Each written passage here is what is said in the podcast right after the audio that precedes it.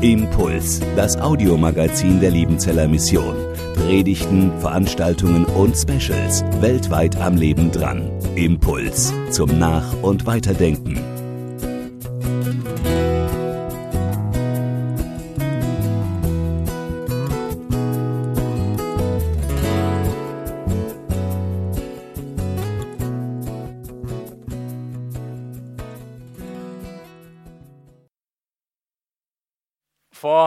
Einigen Wochen war Ostern.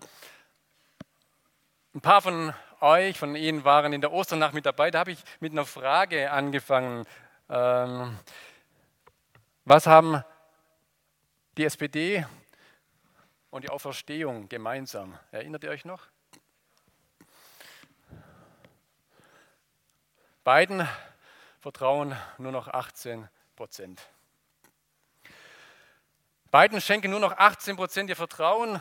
18 Prozent der Deutschen würden die SPD wählen. Heute ist es, glaube ich, schon wieder anders, aber an Ostern war das so. Und 18 Prozent der Deutschen glauben oder sagen, Jesus ist auferstanden.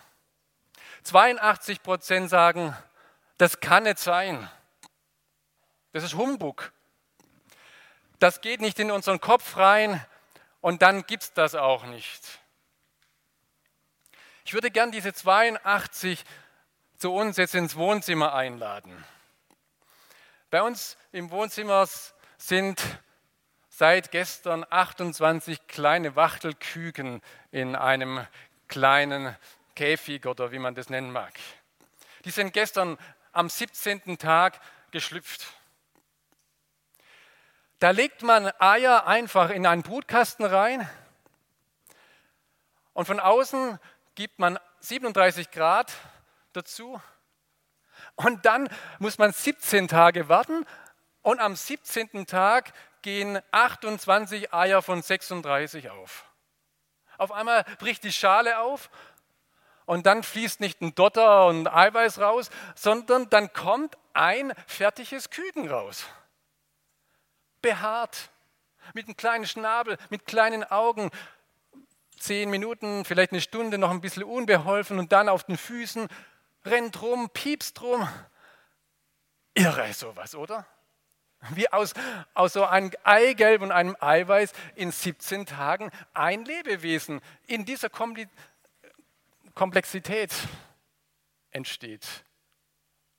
Ja, Regenwurm ist ja gut und recht, aber mit dem Küken, da kann der Regenwurm nichts Okay, und der Regenwurm muss ja an, irgendwann dran glauben, äh, weil das Küken äh, oder die äh, Hühner oder die Wachten dann den ganzen Regenwurm dann auch verspeisen. Aus dem Vollen geschöpft. Unser Schöpfer schöpft aus dem Vollen. Und dann stehen vielleicht die 82 Prozent da und die meisten sagen, boah, was die Natur alles hervorbringt. Klasse, die Natur, was die alles regelt. Und vielleicht fangen ein paar von den 82 Prozent dann an, auch nachzudenken und sagen, ist es die Natur? Oder ist das nicht Schöpfung, was wir gerade erleben? Achtet mal darauf, wenn ihr rausgeht und das alles so toll findet, was ihr sagt, boah, was für eine herrliche Natur oder Schöpfung? Wenn wir Natur sagen, dann braucht es eigentlich keinen Schöpfer. In dem Wort Natur steckt eigentlich drin, dass das alles irgendwie von alleine ohne uns entstanden oder gemacht wurde, aber wir wissen eigentlich nicht von wem. Wenn wir sagen, schau dir diese Schöpfung an, dann ist immer der Schöpfer mitgedacht. Denn es gibt nur Schöpfung, weil einer aus dem Vollen geschöpft hat. Er hat aus dem Vollen geschöpft. Wenn ich diese kleinen Küken sehe, kann ich nur staunen. Und dann ist für mich die Auferstehung überhaupt keine Frage mehr. Und auch kein gedankliches Problem mehr. Wenn aus so einem Dotter und Eiweiß ein Küken entsteht, dann kann aus, aus einem vergänglichen Leib ein ewiger Leib entstehen. Durch diesen mächtigen, lebendigen Gott. Die Schöpfung bewundern, den Schöpfer preisen, das ist gewissermaßen aus dem vollen Schöpfen 1.0. in unserer modernen Sprache. Ich möchte jetzt mit Ihnen weitergehen zu aus dem vollen Schöpfen 2.0. Denn der Psalm 98 führt uns noch ein wenig weiter.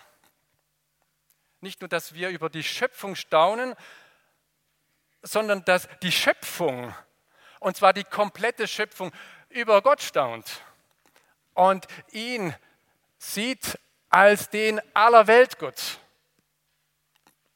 So heißt er einmal in Jesaja 54, Vers 5 wird er genannt.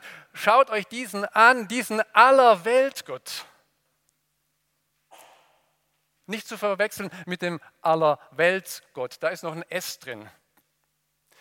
Denn in dem Moment, wo wir einen Allerweltsgott verehren, ist es ein Gott, der nichts Besonderes mehr ist. So Allerweltssachen, das ist gar nichts mehr, worüber wir staunen. Das ist halt so. Das gehört dazu. Aber es ist nichts mehr Besonderes mehr. Der Psalmbeter sagt, singt dem Herrn ein neues Lied, zwar auf der alten Leier, aber singt ihm nicht die alte Leier. Nicht die Sprüchlen und die Sachen, die schon alt sind und die, die nicht mehr zutreffen. Es ist ein besonderer Gott, den wir hier verehren. Und dazu braucht es ein neues Lied.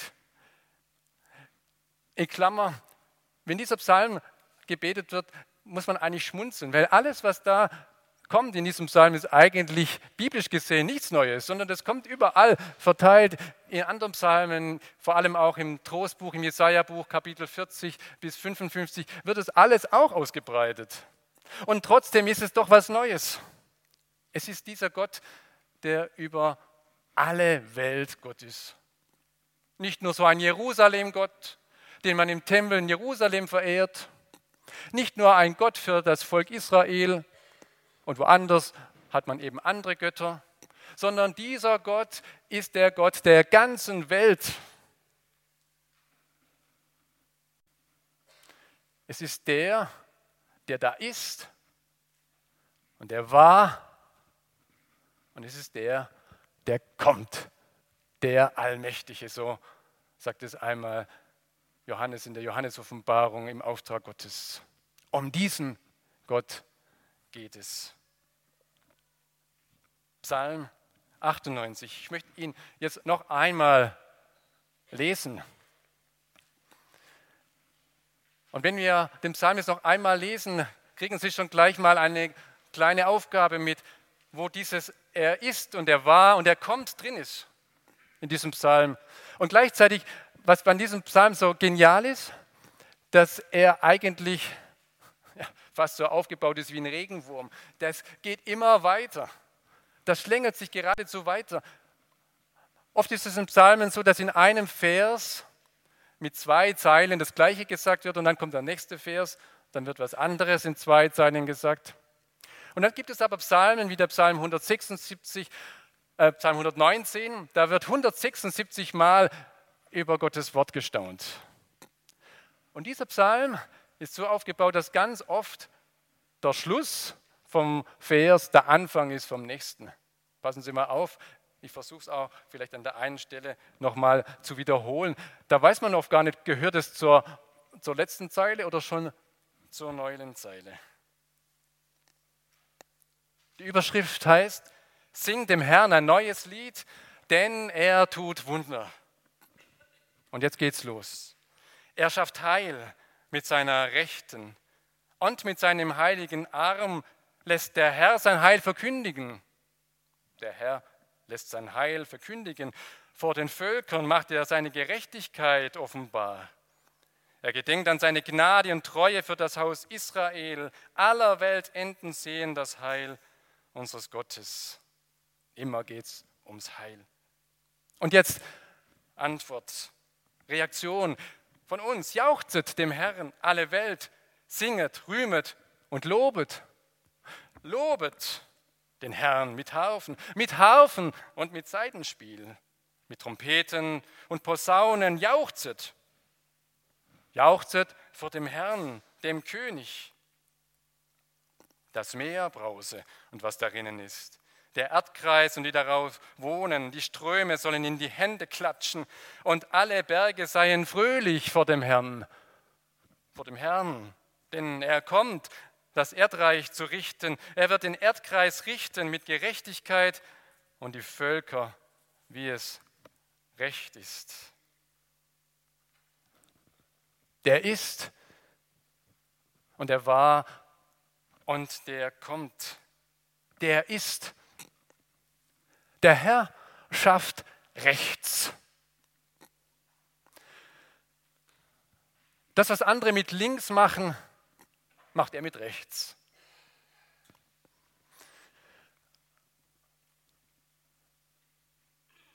Es gibt Linkshänder unter uns und die Linkshänder wissen, dass es angeboren ist. Die schaffen links, was andere rechts machen. In der biblischen Sprache wird immer von rechts gesprochen, wenn es um, um das rechte Schaffen geht. Wenn es darum geht, was gut zu machen, dann ist es immer die rechte. Also sozusagen, so wie die meisten von uns doch gepolt sind, so ist es auch in der biblischen Sprache. Ab und zu gibt es mal links und rechts, aber fast immer die rechte Hand. Die rechte behält den Sieg, die rechte schafft. Wenn Gott seine Rechte nimmt, dann, dann geschieht Wunderbares. Und da ist Hand und Arm fast identisch. Manchmal ist seine rechte Hand die, die schafft. Manchmal ist es sein rechter Arm. Das gehört zusammen. Wir können sie auch gar nicht voneinander trennen. Oder vielleicht gibt es doch fast eine Trennung. Man hat den Eindruck, dass sich an manchen Stellen der Arm fast verselbstständigt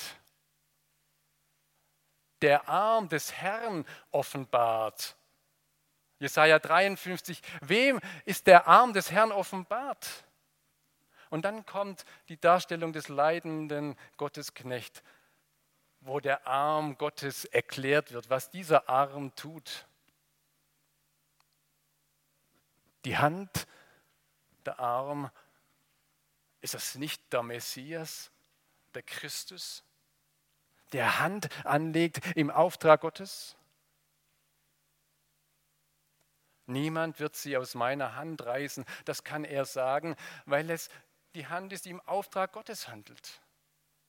Die rechte Hand Gottes ist das nicht Jesus Christus, der in dieser Welt handelt, von Gott dafür ausersehen und eingesetzt. Und kein Wunder, dass dieser Christus, der die rechte Hand Gottes ist, nachher auch rechts vom Vater seinen Platz hat. Setze dich zu meiner Rechten, heißt es im Psalm 110, bis ich deine Feinde unter deine Füße lege. Rechts ist der Platz, der Ehrenplatz und der gebührt Jesus Christus. Er sitzt zur Rechten Gottes. Und als Jesus vom Menschensohn spricht, dass er zu Rechten der Kraft sitzt, da zerreißt der hohe Priester seine Klamotten. Das kann er nicht mehr aushalten, dass er, dieser Jesus, zu Rechten Gottes sitzen soll. Das ist die, die größte Herausforderung für ihn gewesen, der Afro. Aber Jesus sagt, so ist es. Da ist mein Platz und die Bestätigung bekommt er auch in allen neutestamentlichen verschiedensten Zusammenhängen zur Rechten Gottes ist sein Platz. Wer ist zur Rechten von mir? Es gibt ja dieses Kinderspiel, mein rechter Platz ist leer, da wünsche ich mir den Otto her und dann sitzt, setzt sich Otto hin und dann ist der Platz neben Karina frei. Wer ist rechts von mir. Ein Psalmbeter im Psalm 16 sagt, ich habe den Herrn alle Zeit vor Augen, steht er mir zur Rechten, so werde ich festbleiben. Ich wanke nicht, ich kipp nicht ab. Ich bin gehalten. Eigentlich auch ganz äh, verrückt, wenn man Hühneraugen hat, ist es eigentlich klar, dann sieht man rechts. Aber ich habe den Herrn alle Zeit vor Augen, ich schaue nach vorne und habe ihn zur Rechten. Es ist der Vater, den ich vor Augen habe und Jesus zur Rechten. Wenn er zu meiner Rechten ist, werde ich nicht fallen. Jesus spricht einmal in einem Gleichnis, wo es um das Aussehen von Samen geht, darum, dass manche fallen, weil zu ihrer Rechten was anderes steht oder ein anderer sich breit gemacht hat. Das ist das Korn, das unter die Dornen fällt. Das geht auf. Und dann gibt es aber bei manchen die Sorgen, bei anderen der Reichtum, bei wieder anderen der Spaß, der diesen rechts von ihnen vertreibt. Die meisten haben mit dem Spaß von uns kein Problem. Wir Frommen werden ja oft als Spaßbremse bezeichnet. Ich weiß noch, ich war in einem Konzert, da hat dann von vorne dann der Musiker mich angesprochen, ich habe zu wenig mitgemacht, da steht die Spaßbremse. Okay, vielleicht mit dem Reichtum auch nicht so sehr, aber mit den Sorgen, die machen sich bei uns ganz schön breit rechts neben uns. Das sind oft die, die uns runterdrücken und fast den Herrn vertreiben wollen statt dass wir die Sorgen auf ihn werfen, damit er wieder Platz hat zu richten. Lasst euch diesen Platz nicht nehmen. Der Christus, der gehört zur Rechten hin, zu eurer Rechten. Da will er sein. Im Bild gesprochen, natürlich auch in unserem Herzen, aber einer, der uns hält, der uns von außen hält. Das ist der aller Welt Gott der vor mir ist, der neben mir ist, der über mir ist, der in mir ist. Das Zweite, der Herr, er ist der, der Rechts schafft.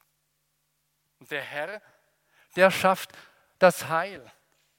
Der wahr, heißt es. Der Herr gedenkt an seine Gnade und Treue für das Haus Israel.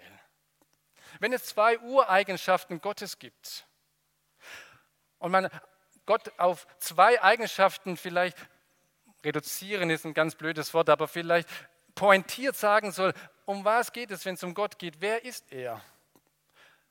Dann sind es, so meine ich, diese zwei Eigenschaften, die immer wieder in den Psalmen in der Bibel wiederholt werden. Er ist gnädig und er ist wahrhaftig.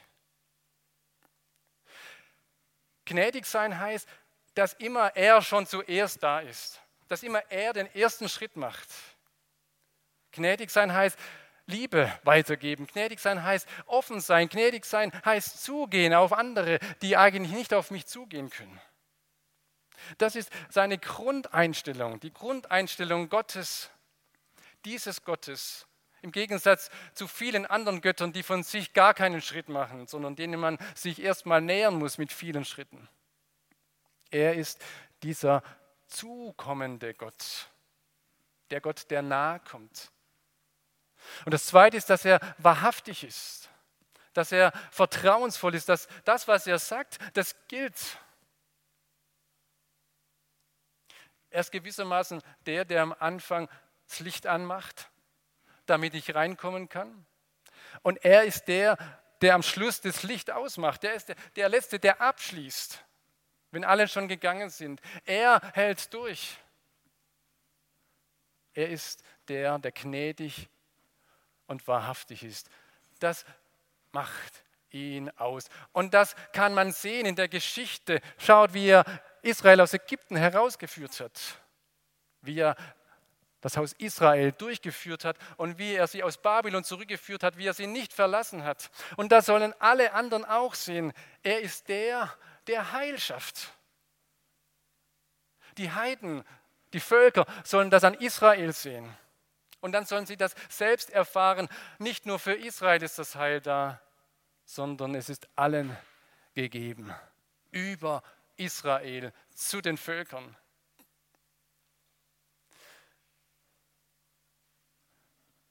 Ich war dankbar, dass der Daniel Köhler, einer unserer Missionare in Spanien, am Donnerstag hier war, als wir Vitalitas-Seminar hatten. Weil er das aufzeigen konnte, wie er und wie andere hinausgehen zu den Völkern, zu den Spaniern in Peniscola. Dort erzählt er von einem älteren Mann, vielleicht 60, der nicht mehr konnte mit seiner Frau. Die Ehe war auseinander, sie waren vergiftet. Und er hat in dieser Zeit, wo er dort gewirkt hat, Jesus Christus kennengelernt. Und das hat sein Leben verändert. Da ist nicht nur was heil geworden, sondern sein Leben ist heil geworden und das, was sein Leben ausmacht, eben auch. Der Herr schafft Heile. Und noch ein drittes, der da ist und der da war und der da kommt. Denn er kommt. Das Erdreich zu richten. Von dort wird er kommen, so heißt es im Glaubensbekenntnis, zu richten die Lebenden und die Toten. Jesus spricht einmal vom Weltgericht, von den Schafen zur Rechten, da haben wir wieder die Rechte, und die Böcke zur Linken, von den Schafen, die hineingehen in die Herrlichkeit Gottes und die Böcke zur Linken, die hineingehen in die Verdammnis. Der Richter scheidet, der Richter richtet. Und manchmal machen diese Aussagen Angst oder Sorge. Und gleichzeitig ist der Richter eben nicht der, der am Ende steht und wartet, um alles vollends zu Ende zu führen, sondern der Richter, der ist da, um jetzt schon zu richten. Und da bringt er sich selbst mit hinein in die Waagschale. Durch seinen Tod am Kreuz nimmt er meine Schuld auf sich und geht selbst durch den Tod, damit ich hineinkomme ins Leben. Es ist wie, wenn man einen Flug macht, wenn man in den Himmel abheben will. Wenn mein Name auf der Liste drauf ist, dann komme ich da durch, egal wie viel Kontrollen noch kommen, egal wie oft noch was durchgecheckt wird. Vielleicht muss ich dann nochmal mein Taschenmesser rauskramen oder irgendwo anders hinlegen. Aber ich komme durch in das Flugzeug, weil mein Name auf der Liste ist. Freut euch, dass eure Namen geschrieben sind im Himmel, sagt er seinen Jüngern. Freut euch nicht, wenn ihr Tolles leistet auf dieser Welt, wenn ihr volles Programm habt, sondern das Entscheidende ist, dass er euch aufgeschrieben hat. Ihr könnt es nicht selber, aber er kann es tun. Und er tut es, wenn wir ihn darum bitten. Herr, ich komme zu dir, so wie ich bin, zu dir, dem aller Welt Gott, und bitte dich, dass du mich annimmst.